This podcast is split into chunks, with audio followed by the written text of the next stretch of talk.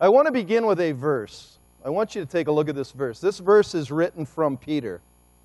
And Peter is the apostle that denied the Lord three times. But listen to what he says in his first epistle. He says, For we did not follow cleverly devised myths. When we made known to you the power and coming of our Lord Jesus Christ, but we were eyewitnesses. We did not follow cleverly devised myths.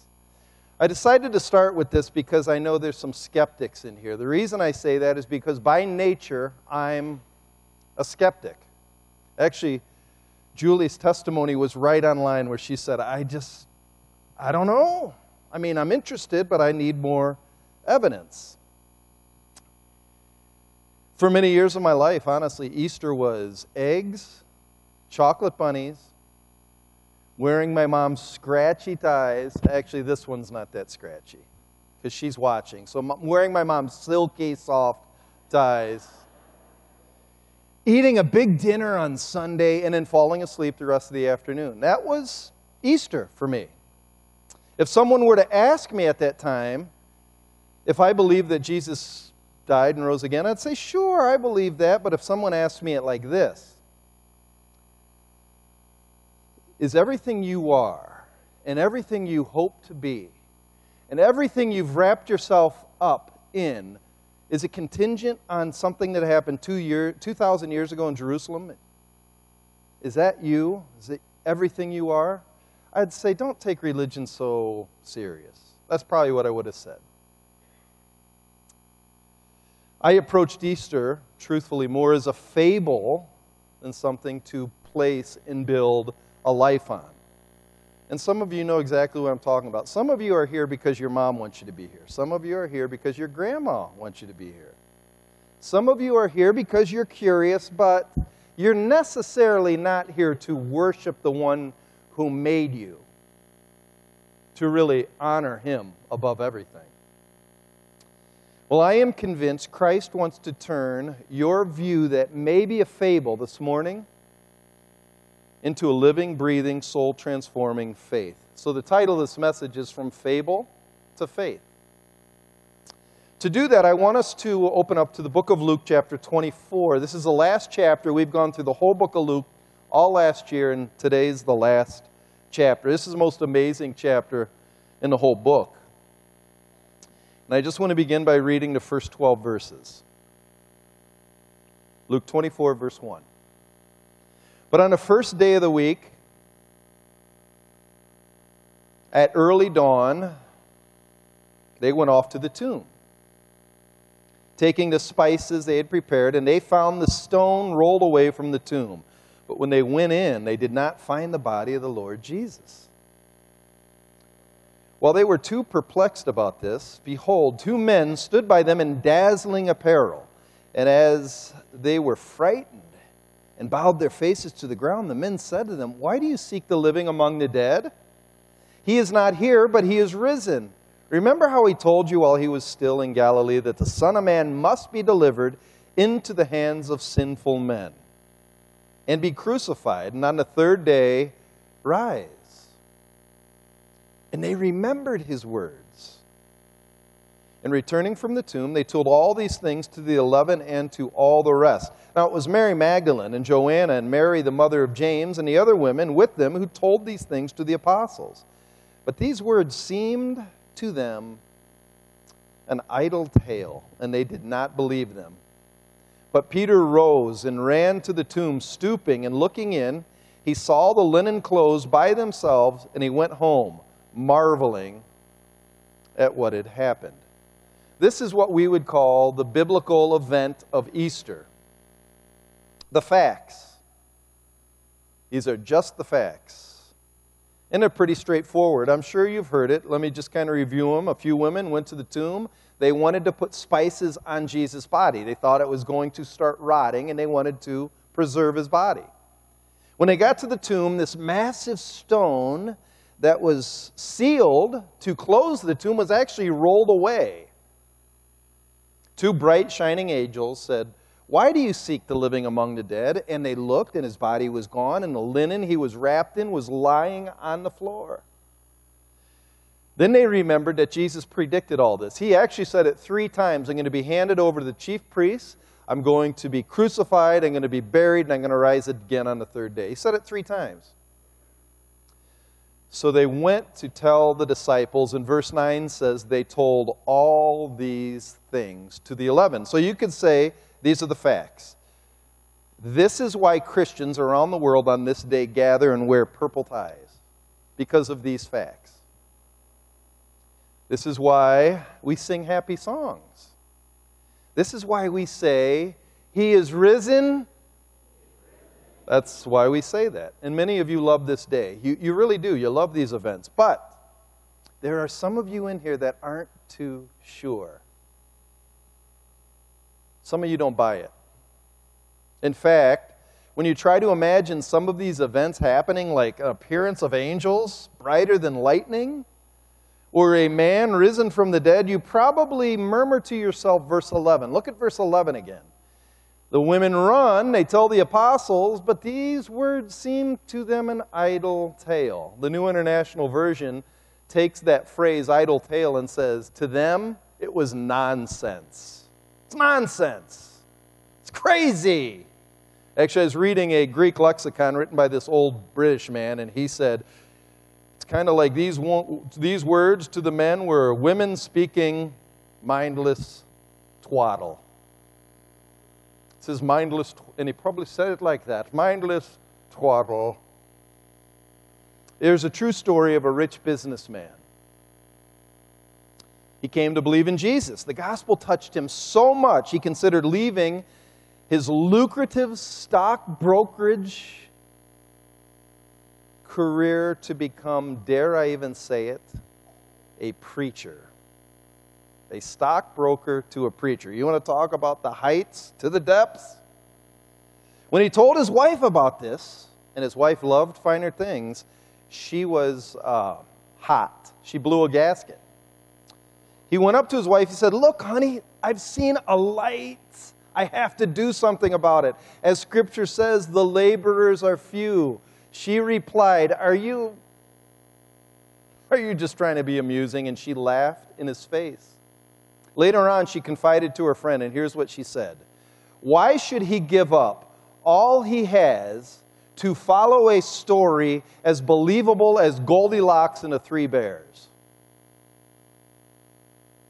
Drink or drugs or other women or wanting to run a bookshop, bookshop in Tucson, Arizona, I could handle that. But if I knew he was interested in religion before we got married, I wouldn't have loved him any more if he weighed 400 pounds, she said. I can't bear preachers. She finished with saying this to her friend I'm sorry, but I, it's best to be honest. I don't believe in God, not even under any of the phony names like a higher power or the man upstairs. Churches are nothing but social clubs full of hypocrites. And if my guy wants to enter any, any such preposterous farce, he's going to have a divorcee on his hands for her, and for many other people, and for some of you, and for some of you, speculating about a God you can't see and a heaven that no one really knows about seems like a supreme waste of time. So you could say for many, Christianity is nonsense. Why would anybody give their life to it? Well, it is at this point in the heart of a human being Christ loves to come and take on the challenge. He loves to confront a hard heart. He delights in turning fables into faith. And Luke is going to use a story called the Emmaus Road to describe how this happens. Look at verse 13. That very day, two of them were going into a village named Emmaus, about seven miles from Jerusalem.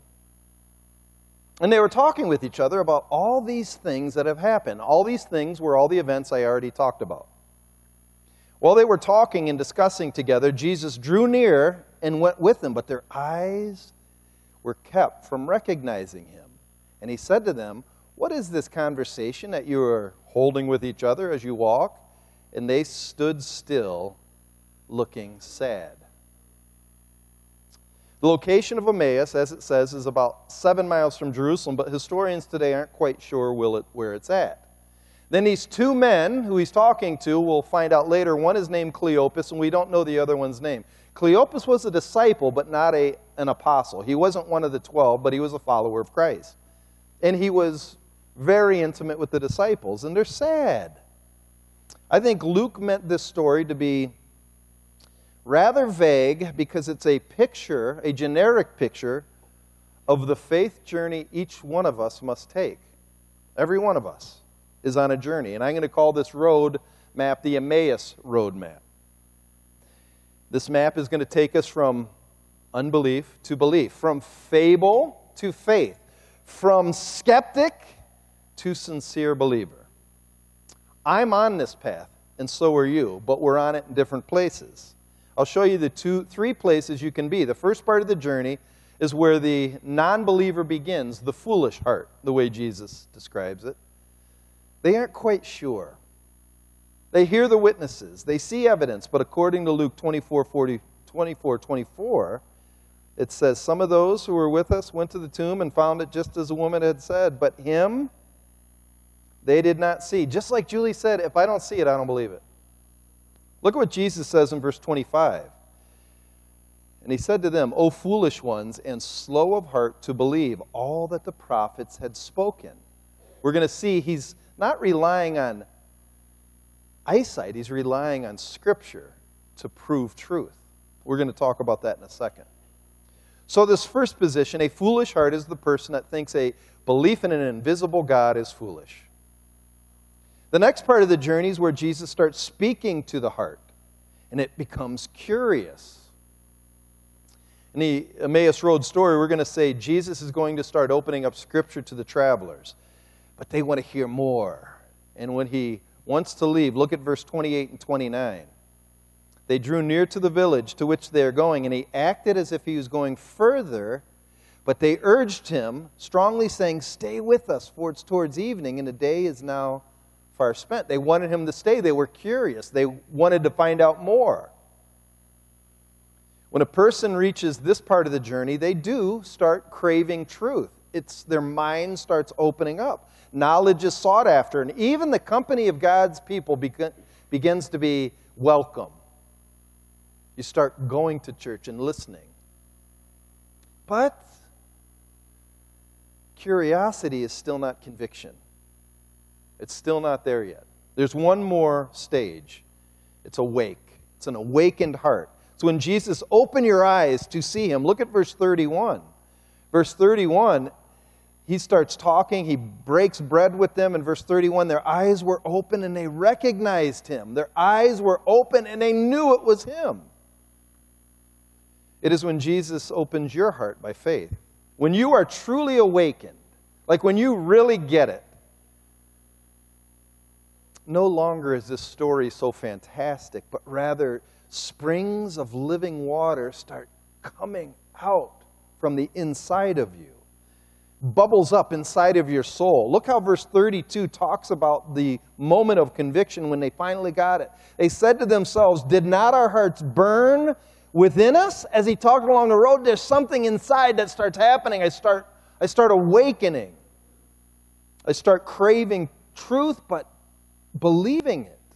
When you reach this final stage, the Easter story is no longer something that happened 2,000 years ago. It touches you right now, it's yours.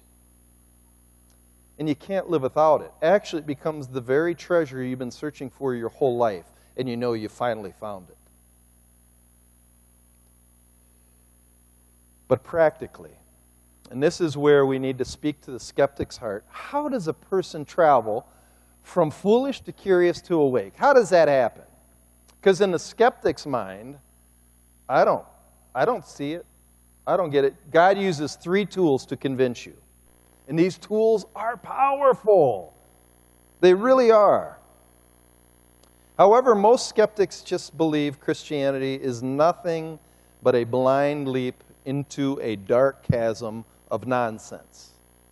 They really believe some of us who are Christians, all we did is close our eyes, held our breath, and just hope. We just hope. That's all we're doing is hoping on nothing factual or substantial.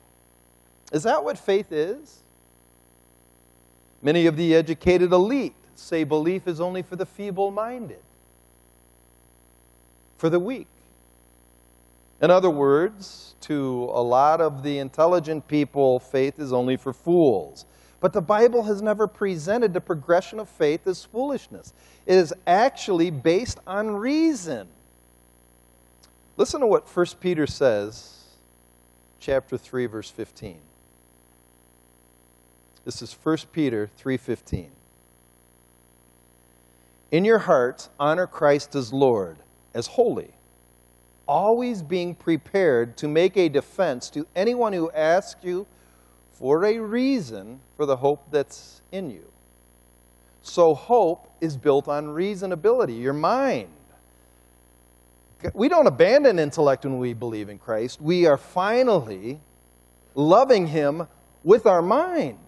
Love the Lord your God with all your heart, your soul, your strength, and your mind. Not abandon your mind. And so these three tools are going to appeal to your mind. But honestly, rare is the person who really examines them. As G.K. Chesterton once said, Christianity has not been tried and found wanting, it has been found difficult and not tried. So, a lot of you who are skeptics, you like to say, ah, it's nonsense. Have you really looked at it honestly? Honestly. In fact, two of these three tools are used anytime we try to convince anybody of anything. The first one history is going to be used. Historical events actually happened when it comes to Christ. Look at Luke 24 18 to 21. Verse 18 says, Then one of them named Cleopas answered him, because Jesus is acting kind of like he didn't understand. They said, Don't you know the events? And Cleopas knows the events. He said, Are you the only visitor to Jerusalem who does not know the things that have happened there in these days? And he said to them, What things? He's baiting them to see if they're, they know. And they said, Well, concerning Jesus of Nazareth, a man who was a prophet, mighty indeed in word before God and all the people, and how our chief priests and rulers delivered him up to be condemned to death and crucified him. But we had hoped that he would have been the one to redeem Israel. Yes, and beside all this, it is now the third day since these things have happened. So Jesus is beginning with faith dependent on a real occurrence. The events surrounding the life, death, and resurrection of Jesus are the bedrock of our faith. They say hope isn't necessarily hope looking in the future and hoping things will come out right. Hope is looking in the past, knowing the future is going to turn out right because something did happen and it's real. This is where we start. Standing on historical reality. I love what Paul said to King Agrippa. He's trying to convince this king. And he says to the king in Acts 26 26, This has not been done in a corner, meaning the death of Christ is known. If you're an American, you know this story. All you got to do is turn on cable and you'll see some blue haired preacher talking about it all the time. Yes, sir, Jesus rose from the dead. Problem is, the, sometimes the messenger gets in the way of the message, but the message is still true. Skeptics have every right to question feelings. Skeptics have every right to test the veracity of miraculous claims. Absolutely. But they don't have the luxury of saying, I just don't believe in the events as described in the gospel. I think it's all made up. God has broken into time and space, sent his son, named Jesus of Nazareth, to a place called Israel. He really died on a cross on a hill called Golgotha. This is where faith starts on something solid. Try saying to your teacher, I don't think Abraham Lincoln lived. I think slavery was made up and there's no revolutionary war. They'll look at you as a fool. But somehow, when a person denies that an actual man named Jesus Christ, when they deny that, you sound sophisticated. God set up history so it can be examined. Have you ever really examined it? Second tool he uses is the testimony of credible people. Listen to verse 22 and 24. Verse 22 Moreover, So all this stuff happened. And then Cleopas says, Moreover, some of the women of our company amazed us. They were at the tomb early in the morning, and when they did not find his body, they came back saying that they had even seen a vision of angels who said it is alive. Some of those who were with us went to the tomb and found it just as the women had said, but they did not see. So these ladies who've been traveling with us, Joanna, who gives a lot of money to the group, are very believable people. And then the disciples go and they said, you know what, these ladies, their account is accurate, but they're sad. They don't believe. God uses sane people to share the good news with you. That is why he gave us Matthew, Mark, Luke, and John. They were written by four guys that saw it. That's why he gives us the 12 disciples, the apostles. That's why he gives us Paul. These guys are really good men, credible people that died for it. They actually saw him. So every bit of history, if you think about it this way, every bit of history you accept right now is true are because you heard testimony from an eyewitness. Every bit of history you believe is first from an eyewitness.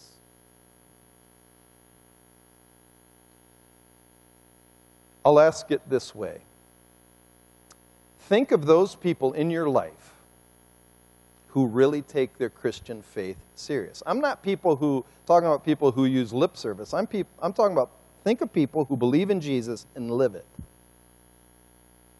Are they trustworthy? Are they believable? Or are they the sort of people who are always trying to lie to you and get ahead? Are they creeps and scallywags, or are they honest people? Or you could ask the question like this, and I love this question. I once heard it, and it's great. Imagine you were driving in a bad part of town. It's in the middle of the night, and your car breaks down next to an unlit alleyway. You notice three teenagers emerging from the dark, walking towards you. Would it mean anything to you know for you to know that they are believers in Christ and they just left a Bible study? Would that help you? Why? Because true belief really changes you. Final and most powerful tool that God uses to convince the heart is the scriptures, God's scriptures. Look at verse 27, 32, and 39 to 48. Verse 27. Well, let's begin in verse 26. Was it not necessary that the Christ should suffer these things and enter into his glory? And beginning with Moses and all the prophets, he interpreted to them all the scriptures, the things concerning himself. So he's saying Genesis all the way to Malachi. That's the whole Old Testament. He's referring to to be a account of Jesus. They are pointing to Jesus. So he's using the Old Testament to say this is all about me. Look at verse 32. Verse 32 Then they said with each other, Did not our hearts burn within us? When? When he opened up the scriptures. And then look at verse 39 to 48. Verse 39, he's talking to his disciples after they see him. See my hands and my feet? That it is myself. Touch me and see, for a spirit is not of flesh and bones, as you see that I have. And when he had said this, he showed them his hands and feet. While they were still dis- still disbelieved for joy and were marveling, he said to them, Have you anything here to eat? And they gave him a piece of broiled fish, and he took it. Then he said to them, These are my words that I spoke to you while I was still with you, that everything written about me in the law of Moses and the prophets and the Psalms must be fulfilled. Then he opened their minds to understand the scriptures. Thus it is written that the Christ should suffer and on the third day rise from the dead, and that repentance and forgiveness of sins should be proclaimed He's referring to the scripture. So the book, the Bible is not just a book written by human hands. But these words in this book are God breathed. The Holy Spirit worked through human hands to write his very words. I'll just tell you on a personal note, talking about me. Before I became a Christian, I really thought I knew the Bible. I really did. I really thought I knew the Bible. Why? Because I heard it read in church a few times. I knew some verses. And I saw John 3:16 flashed up at football games. So I really knew the Bible. Man, that guy with that afro and that rainbow hair, See, he held up the Bible. And we had one in our house, so, you know, I had a Bible in our house. My dad even had one of those big picture Bibles. And I'd open it up, and I'd, there's a really cool picture of Samson's hair getting cut off. Remember that. I just remember that. So, see, I knew the Bible. But the truth is, I really never examined it. I really never read it.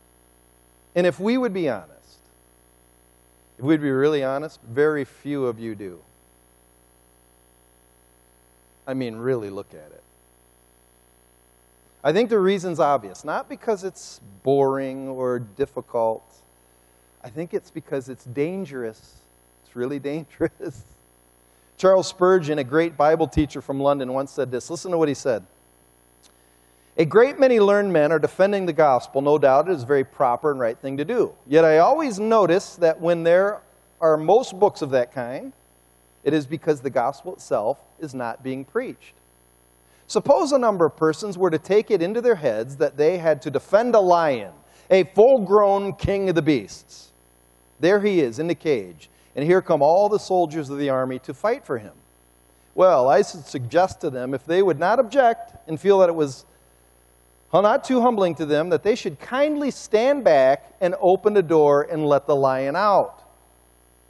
I believe that would be the best way of defending him, for he would take care of himself. And then he says this And the best apology for the gospel, or the best defense for the gospel, is to let the gospel out. Read it. Read it. Meditate on it. Someone one asked me, What is so special about the Bible? Two things. It's the one book that accurately describes history. Isaiah 46 says, Remember this, fix it in your mind. I am God and there is no other. I make known the end from the beginning, from ancient times, what is not yet done. I have spoken and I will bring it to pass. And the second thing about the Bible, and this is what I found true it really is a light unto my path. I love this story. Imagine you go on vacation to the Swiss Alps, up in the mountains, and you get a nice A frame Swiss chalet. And you can see it as you drive up. You have this Swiss chalet, and there's mountains in the back, and you go in there, and it's beautiful. Some people see the Bible like a beautiful picture hanging on the inside of that chalet. Imagine it has a golden frame and it has some great artist painted the mountains. And so you look at that picture frame, and you say, What a beautiful painting of mountains. That's the way some people look at the Bible. They have it resting on their shelf, and it's beautiful leather. And we have the Bible in our house. But some people look at the Bible as if instead of a picture frame, a window was in that A frame. And when you look out that window for yourself, you can see with your very own eyes the Alps. You don't care what the frame of the window is. All you want to do is you want to see. When you, get a, when you open up the Word of God, finally, I understand why I sin. I finally get it why I'm all so angry all the time. I finally understand really who God is and how great He is. The Bible is a window to your soul and it helps you make sense out of life. It gives you eyes to see. And so when you read it, you hear the stories how the gospel changed lives of credible people, and you consider the events of Easter, you are now on the road to faith in the last part, faith is when your eyes are opened. I love how Hebrews talks about faith. Faith is two things it's when you finally believe that God exists. It's also this that He rewards those who earnestly seek Him. Do you believe this story? Some of you are still skeptical, and let me just tell you a little fairy tale story. I'm going to tell you a fairy tale story to end. It's written by C.S. Lewis. You'll like this story, it's a really good story. If you like fairy tales, this is one of the best. This is one of Ken's favorite fairy tale stories. It's called The Witch of the Underland. The story is about an evil witch named the Lady of the Green Kirtle, the Queen of the Underland. Scary. I'm scared already. She's holding captive in her dark and hopeless underground world a prince from the overland and his three friends. She wants to keep them there because if she can, she'll one day rule over the overland. But she has to keep them in the underworld. To get them to stay under her rule, she casts an evil spell. She takes some green powder and throws it on the fireplace in their room. Here's how C.S. Lewis describes it it did not blaze much, but a very sweet and drowsy smell came from it, and all through the conversation which followed, that smell grew stronger and filled the room and made it harder to think. Secondly, she took out a musical instrument, rather like a mandolin. She began to play it with her fingers, a steady, monotonous thrumming. Thrum, thrum, thrum. See, that's the English thrum. Thrumming that you did not notice after a few minutes. The less you noticed it, the more it got into your brain and your blood. This made it hard to think. The more enchanted you got, thrum, the more certain you felt that you weren't enchanted at all. The witch then said to the company over her spell, The overworld where you say you come from, it's all a dream. It's all a dream. And one of the company said, Yes, yes, it's all a dream. But one of the members countered her spell I've seen the sun coming up out of the sea of a morning and sinking behind the mountains at night, and I've seen him up in midday sky when I couldn't look at him for brightness. Those words had a rousing effect. The other three all breathed again and looked at each other as if they were newly awakened. Why, there it is, cried the prince. Of course. How could we have forgotten it? Of course. We've all seen the sun. Then came the witch's voice, cooing softly, Tharam. What is this sun that you speak of? Do you mean anything by the word? Can you tell me what it's like? asked the witch. Thrum, thrum, thrum. Please, at your grace, said the prince. You see that lamp over in the corner? It is round and yellow, and it gives light to the whole room, and it hangs from the roof. Now, that thing which we call the sun is like that lamp, only far greater and brighter. It gives light to the whole overworld and hangs in the sky. But she laughed. you see, when you try to think out clearly what the sun must be, you cannot tell me. You can only tell me it's like a lamp. Your sun is a dream.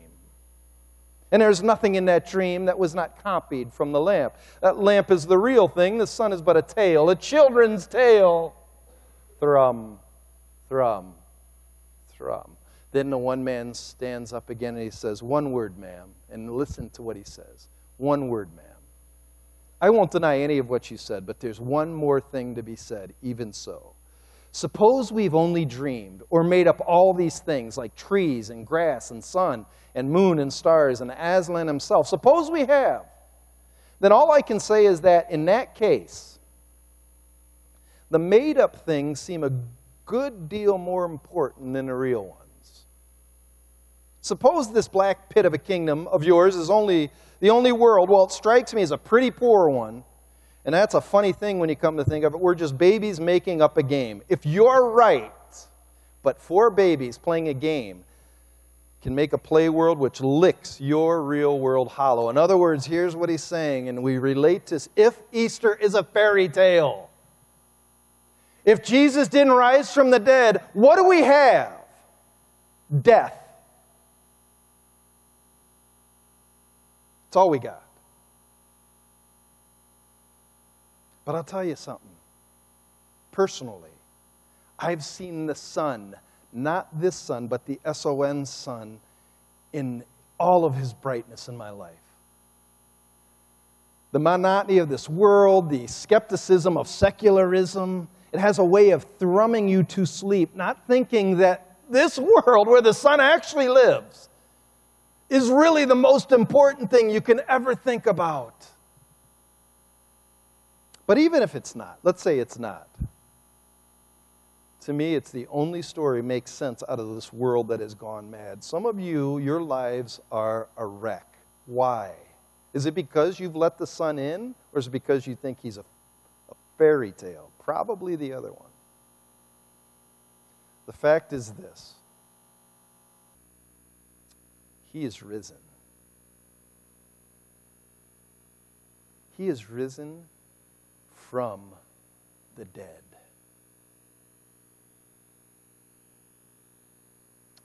I close in prayer. And as I do, I just really want you to consider this. If you're a skeptic, what else you got? Let's pray. Lord, we, uh, we thank you for how clear you are with your scriptures. We thank you, God, that you've given us evidence, you've given us reasons to believe, but more than that, you've given us people around us whose lives are changed. And more than that, you've given us your scriptures. And more than that, your Holy Spirit who convicts us of that. But more than that, you've given us deep in our soul, you've given us this hint that we know there's more to this earth, there's more to this world than this dark world. There's a heaven. I pray for those in here that are hungry for it and have never given their lives to you. I really pray that today they would solidify their belief and accept Him into their life by faith. Thank you, God, for this day. In Christ's name we pray.